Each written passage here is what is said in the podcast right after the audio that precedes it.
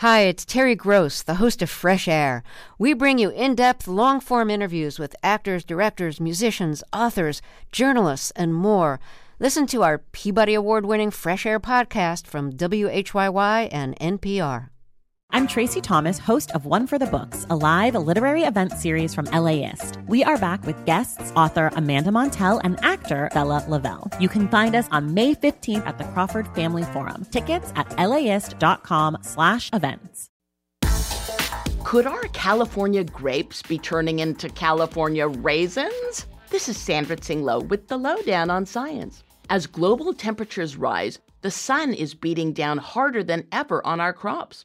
Like us, grapevines may need more water to replace what's lost to heat. What amount is just right for growing plump, juicy Cabernet Sauvignon grapes while still conserving precious water supplies? Nazareth Torres from the University of California, Davis and team investigated. During a dry season in California, they gave the grapevines extra water. How much extra? 20, 50, or 100% of what they lost to evaporation.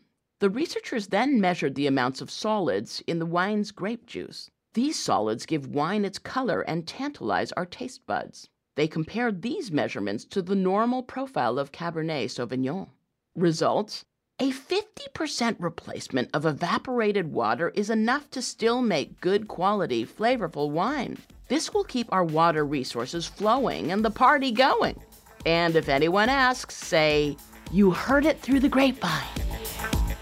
The Loh Down on Science is produced by LDOS Media Lab in partnership with the University of California Irvine Science Communication and LAist, and made possible with the generous support of the Fuse Family Foundation.